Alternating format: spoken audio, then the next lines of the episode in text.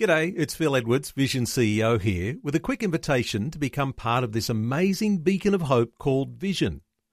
Together we can put our love into action to help people of all kinds build or rebuild their lives on the truth of God.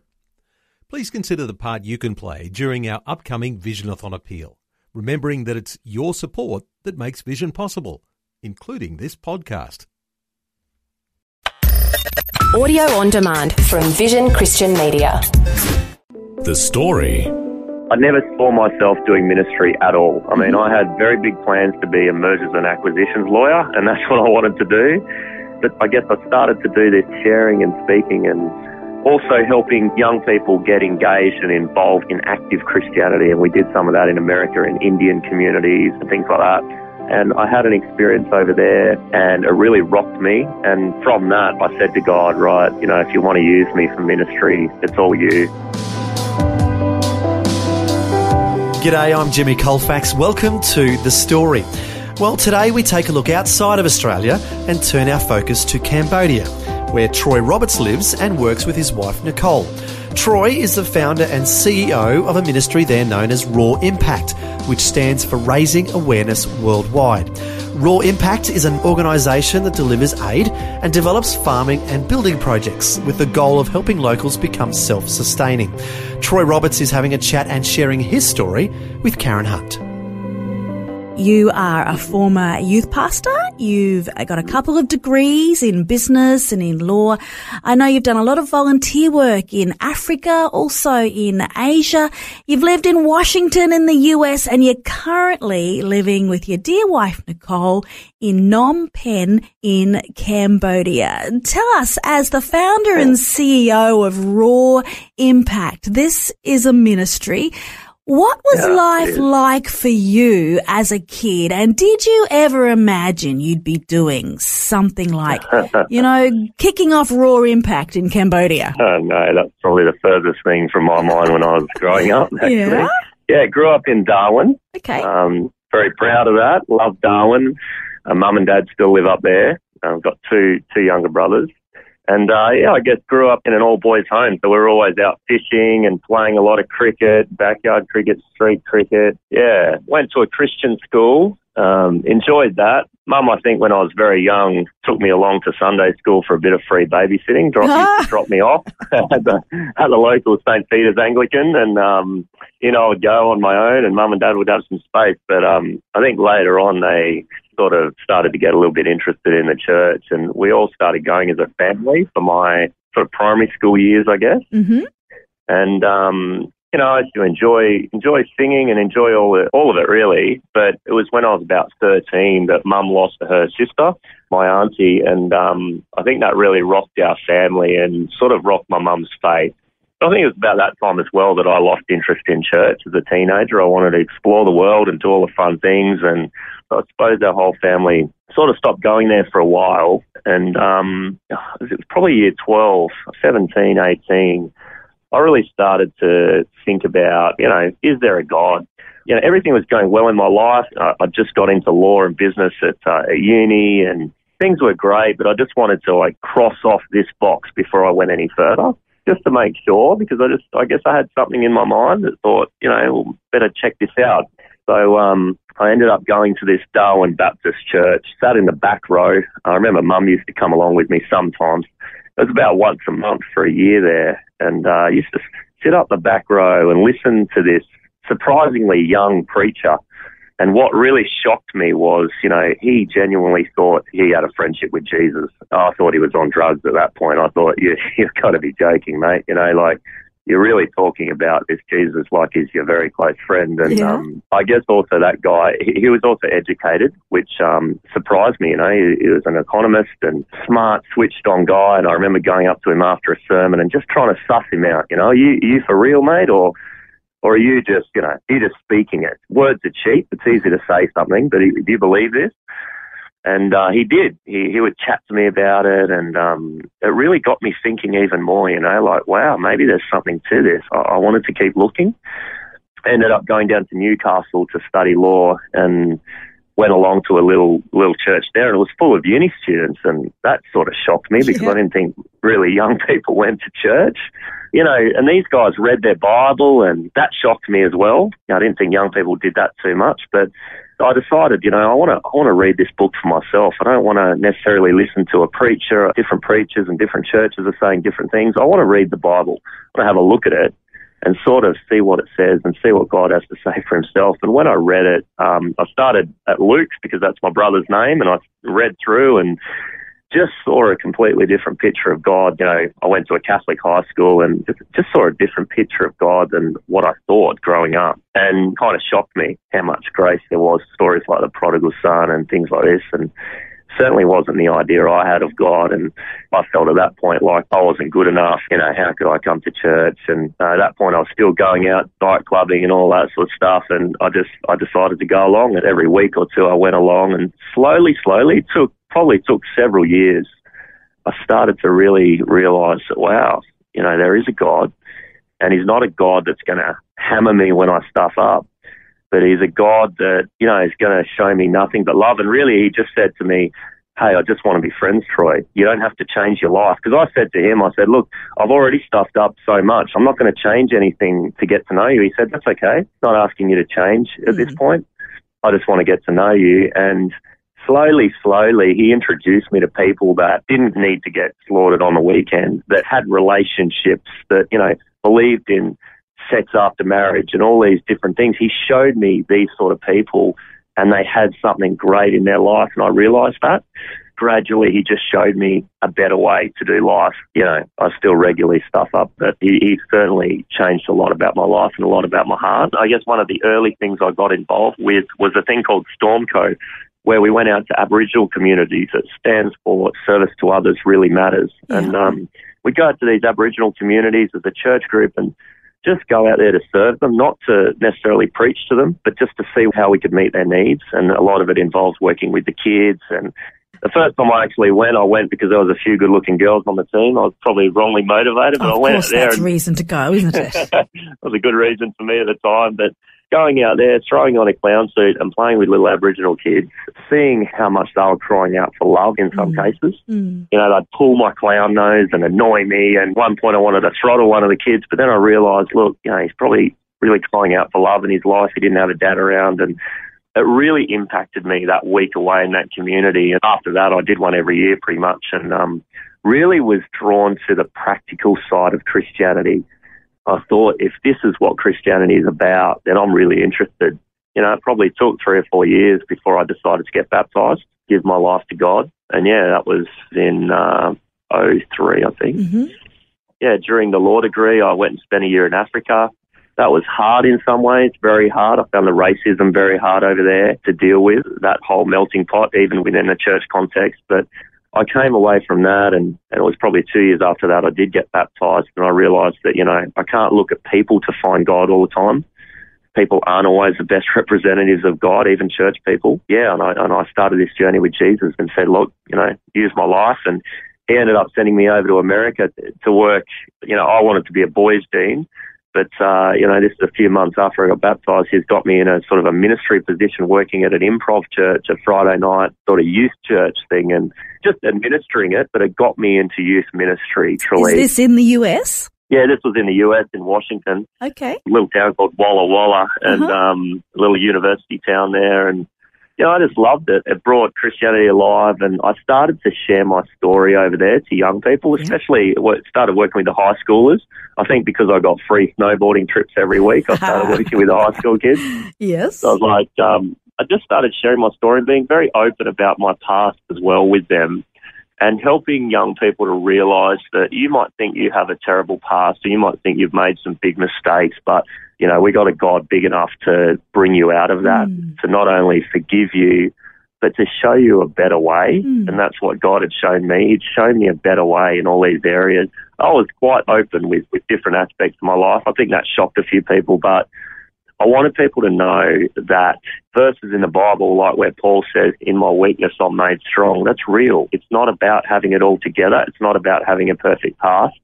It's about coming as you are and letting God change you from the inside, not trying to fit in and trying to behave right necessarily.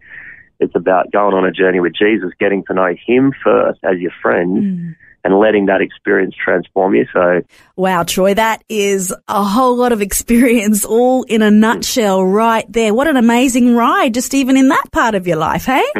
yeah. you were starting to say about the speaking opportunities that came about. Tell us. Yeah, I, I guess I never saw myself doing ministry at all. I mean, I had very big plans to be a mergers and acquisitions lawyer, and that's what I wanted to do. Wow, And, that's a uh, far you know, cry. Yeah, I went and did a clerkship with Freehills in Sydney, and then ended up on this volunteering stint in America. Still thinking that I wanted to do M and A when I got back, but I guess I started to do this sharing and speaking, and uh, just sharing my story, sharing what I was finding in the Bible as I was reading through it and discovering it for the first time in some instances. Also helping young people get engaged and involved in active Christianity, and we did some of that in America in Indian communities and things like that. But Uh-huh. yeah, I guess that experience really changed me, America. And I had an experience over there, a moment where I saw a play and it really rocked me. And um, from that, I said to God, right, you know, if you want to use me for ministry forever, it's all you. Hmm. I don't know how that's going to look, or, Hmm. you know, maybe that's as a lawyer, maybe it's not. And I had that moment with a few tears in my eyes and a big prayer with God. And he, from that point, took me on this journey. And coming home from America, I did some theology study. I, you know, went and spent some time as a youth pastor, and yeah, it was a you know great two years because it really it really opened the Bible up to me and sort of helped me get a little bit deeper in it. Having not grown up with you know the Bible around me all the time, really wanted to learn a bit more and. So I went and um, did some more work with youth and took them on trips to Cambodia. I wanted to go somewhere overseas, somewhere a bit crazy, somewhere that needed help. And uh, I remember we wrote to Cambodia and Madagascar in Africa, and I thought, you beauty, I really want to go to Madagascar. That'll be great. But uh, they never wrote back, and only Cambodia wrote back. And Yeah. I was like, oh, great, you know, what, what's in Cambodia? Why would I want to go there? But anyway, God had different plans, I guess, and 35 of us ended up building a playground at an orphanage just out of Siem Reap in Cambodia Yeah. and the place absolutely rocked my world. You know, the people, the kids, what they've come through with the Khmer Rouge 30 years ago, Mm. where a quarter of them got wiped out, hmm and to see how happy they are, how they're going forward, but also to see what a group, a small group of college kids, uni kids, could do to have such a great impact in the third world. Mm. And that also really, you know, really rocked me. Like, wow, we can have a hu- we can make a huge difference, and we're just a group of uni kids. So from that trip, I guess you know that really drove me to put some other teams together up to Cambodia and do more work at that particular orphanage. And a little bit later, a few years later, I decided to you know start working for an organisation, doing it a little bit more full time in terms of the trips. It was International Children's Care.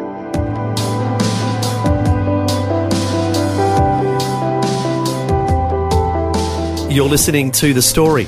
Today, Karen Hunt is chatting with Troy Roberts, who is the founder and CEO of a ministry in Cambodia known as Raw Impact, which stands for Raising Awareness Worldwide. We'll find out more about this ministry and also about how Troy met his wife when we return. The story. If this program has highlighted something you'd like prayer for, we'd love to pray for you. Call 1 800 Pray For Me. That's 1 800 772 936. It's a free call. Or text 0401 132 888.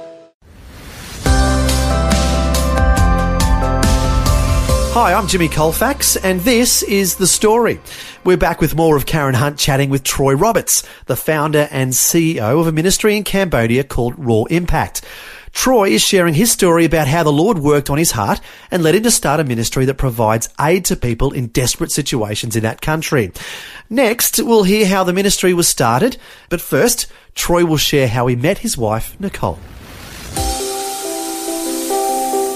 Yeah, it was quite a funny story actually. Um, one of my colleagues, Tanya, Tanya Lawrence, she met Nicole in a little coffee meeting in Phnom Penh, Yeah. and uh, you know proceeded to ask her if she was single, and told her that she she knew someone she you know she needed to meet, and kind of set us up on a bit of a blind date, which worked out pretty well, I think. So she she's an Aussie girl. Yeah, she's an Aussie girl. Yeah, she, at the time she was up there working with the She Rescue Home, uh, Ah, looking after yes. trafficked girls, trafficked raped and abused girls up there. So Hmm. yeah, doing amazing work, and um, and we just really clicked by our, our whole values, and what we what we wanted in life and what we wanted to do with life. Yeah, it didn't happen straight away. It took some convincing. Took me a few months, but Good on you for um, persevering. yeah, that's it. So, So, how long were you with that particular organisation for? yeah, I was with them for three years, um, just over three years. Yeah, it was during that time, I guess, Nick and I had a bit of a vision on our honeymoon, actually, for something different. And uh, we, we really believe God spoke to us and gave us this idea and this concept for Raw. We didn't really know what it was about at the time. We still don't know where it's going exactly. Yeah. But yeah, we felt like he really showed us this, this different way to do things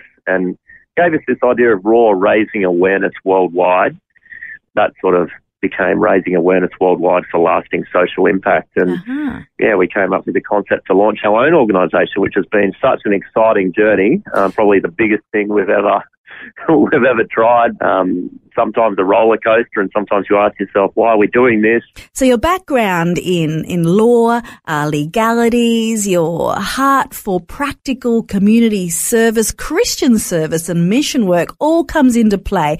Again, you said RAW. R-A-W stands for Raising Awareness Worldwide. So specifically, Troy, there in Cambodia, give us a little bit of a synopsis for those who've never been there. What have you seen and what are you trying to inform us about, make us aware of? well, taking various team trips and then living on the ground up there for the last three years, we've seen a lot of injustice. We've seen a lot of situations that could be easily changed. Mm-hmm. And, um, you know, especially with children out in villages without adequate food, shelter is another big thing. Um, education. I mean, schooling's a joke in some villages. Uh, but one of the things that really rocked me was when I was working undercover for another organisation, uh, Yeah. just on the side volunteering. And he sent me undercover into a hotel that was known for um, child prostitution, and I ended up seeing a five-year-old girl being sold, and that was probably the hardest moment I've had in Mm. Cambodia. You know, chatting to Nicole about it, just asking some hard questions like, how does this happen? Like, Yeah. how does a girl get to the streets like that to be sold? And where does she come from? You know, Yeah. what, what village does she come from? And Yeah. What did they pay for her? And how did they convince the mum to give her up? And what situation was that family in to not be able to afford to feed her child and look after them? all these things started to flood in as we started to plan for RAW what projects we'd be a part of. You know, we wanted to, to really make a difference at the prevention end of child trafficking. That was a big a big part of our motivation. Mm-hmm. Um, so we looked at, you know, how we could holistically lift a village out of poverty and help families and help children educate them about trafficking and give them a livelihood so that they didn't have to, they weren't, weren't in a position where they felt they had to take a few hundred dollars for one of their children. Yeah. Yeah, so there's been those experiences that have really driven us. You know, one of our passions is, yeah, raising awareness worldwide because we believe that if we can raise the right awareness, then people will naturally want to get involved. If we can tell a story and almost give the villagers their own voice through things like the internet and the power of social media, Yeah. we believe that people from the West, people from our world, are looking for ways to engage. But often, you know, we get told, oh, yeah, Troy, I want to help out, but I just don't know how. I don't know where to start. Or, you know, I don't just want to give money. I want to get involved hands on. Hmm. And I guess what we're trying to do is facilitate a way people can get really hands on. And uh, if they want to come on a team trip and, you know, be a part of a two week experience, you know, others will come for a year. Others might drop in for a couple of weeks. Others may volunteer, use their skills from home, from Australia, and just help input that way. Um, and others might be simply financial, but you know, we just believe there's lots of different ways people can get involved to make a difference up on the ground. You know, I guess we love the team trips because then people see with their own eyes. They can experience themselves and see how much a very little amount of money goes and see the problem because unless you understand the problem and understand who the people are, then, you know, you're not going to have a way of solving it. Yeah. Troy, tell us about your team. Looking on your website, you seem to have a really great bunch of people, a great strong team that have come to you from all over the world, really. Give us an outline of who you've got and what's happening. Yeah, we're very fortunate, and one of our passions really is to involve team trips um, and, and individuals. in a hands-on way. So, you know, we've partnered with school chaplains, uh, schools, churches, now some corporates coming on board to send their, their crews of guys up and girls up to um, make a difference and use their skill sets, their professional skill sets. So it's very exciting. Um, we love partnering with schools, especially because, you know, bringing year 10 and 11 students up, part of our passion is not only to have an impact on the third world, but also to have an impact on the first world. Mm. And, you know, the way that that influences and, and um, changes the lives of school kids, Yeah. in particular, you notice it, um, is just great for us. I mean, it is a ministry for us as well, um, this work. We've had debriefs around the circle at the end of a team after 14 days on the ground and we had kids from the Barossa Valley, very much a wine region, and one of the boys said, look, I've never had so much fun without drinking and without alcohol involved, and I didn't realise that I could come and do this. And one of our things is we really believe in working with not only Christian teams, but non-Christian teams as well. We believe everyone needs to be involved. And so, you know, we partner with public schools, private schools, Christian schools, um, and, and, you know, then you've got your corporates. We're, we're doing a trip with UNSW, and, and, you know, they're not a Christian group, but that's great. You know, Yeah. Nicole and I really believe that it needs to be open to all, all people to get Mm. involved. If I think about my own story, I started doing this kind of thing, and that really taught me a lot about Christianity, and I was, a, I was really attracted to that type of Christianity that was hands-on. Troy, if people are interested to find out more about raising awareness worldwide, raw impact, but specifically in Cambodia, what's the best place? What's the best website they can go to to find out all this information? Yeah, I guess please have a look at our website, rawimpact.org. Mhm. And yeah, please be in touch with us. Info at rawimpact.org. If you email info, Yep. I'll receive it and we'd love to chat with you about getting involved. Whether you'd like to bring a team, be a part of a team, be a part of volunteering on the ground in Cambodia, or even from Australia. We also have small little office in Sydney and now Perth. Uh-huh. Yeah, we'd, we'd certainly love anyone's input. That's our passion for people to get involved in this. Well, you've certainly come a long way from growing up in that little Catholic school in Darwin in the Northern Territory. God bless you, Troy, as you continue with what you're doing, also with your wife, Nicole, and your family that are up there. Uh, as such, your, your team, your staff with Raw Impact doing a great work. And again, if people want to find out more, rawimpact.org essentially is the main website. Thanks so much for sharing with me today, and I wish you well. Thank you so much, Karen. Thank you. Bless you, Troy. Bye bye. You too. Bye. That was Karen Hunt chatting with Troy Roberts, who's the founder and CEO of a ministry in Cambodia known as Raw Impact, which stands for Raising Awareness Worldwide.